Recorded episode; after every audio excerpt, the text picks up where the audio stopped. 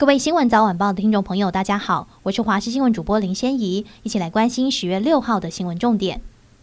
台风小犬逐渐远离台湾，气象署表示，在上午十一点半已经解除了小犬台风的海上台风警报。今天到明天，沿海地区还是有长浪的状况。天气方面，受到外围环流的影响，基隆北海岸东半部仍要留意局部大雨或豪雨。明天开始是国庆连假，预计明后天水汽仍然偏多，仍然有降雨，而十号起水汽减少，天气逐渐好转。至于连假后是否会有热带扰动或是台风，气象署会持续观察。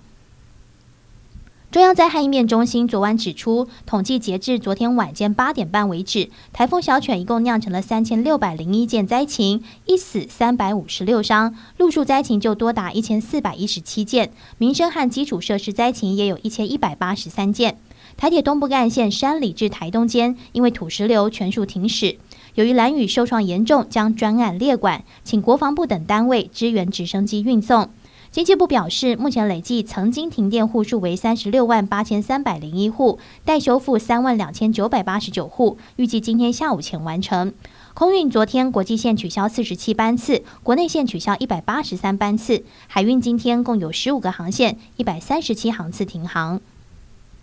双十国庆即将到来，国庆大会各参演单位正紧锣密鼓排练。国军今天展开国庆前最后一次空中全兵力预演，悬挂巨幅国旗的 CH 四七 SD 永鹰高教机等等，清晨依序飞越总统府前上空，场面壮观。清晨的凯达格兰大道周边也有不少摄影迷守候在现场，捕捉空中兵力的精彩飞行瞬间。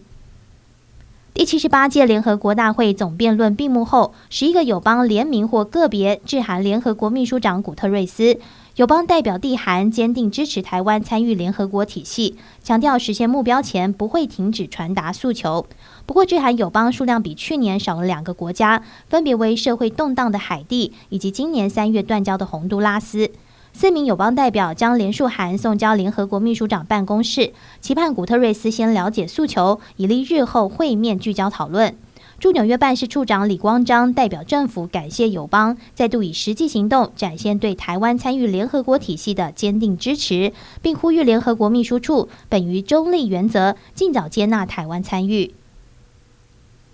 杭州亚运运动会，台湾代表队靠着滑轮溜冰速度过桩项目包办二金二铜，拳击女子五十七公斤级好手林玉婷也一举摘金。昨日单日进账三金一银三铜。另外，棒球队力退中国队率先闯进金牌战。截至昨天晚间十点，台湾队累积十五金十五银二十三铜，奖牌榜暂居第六名。国庆日四天连假，明天开始，依照劳基法规定，内政部所应放假的纪念日、节日、劳动节以及其他中央主管机关指定应放假日，均应休假，工资照给。今年国庆日为星期二，雇主应该依法给假并给付工资。如果征得劳工同意于休假日出勤，工资应该加倍发给。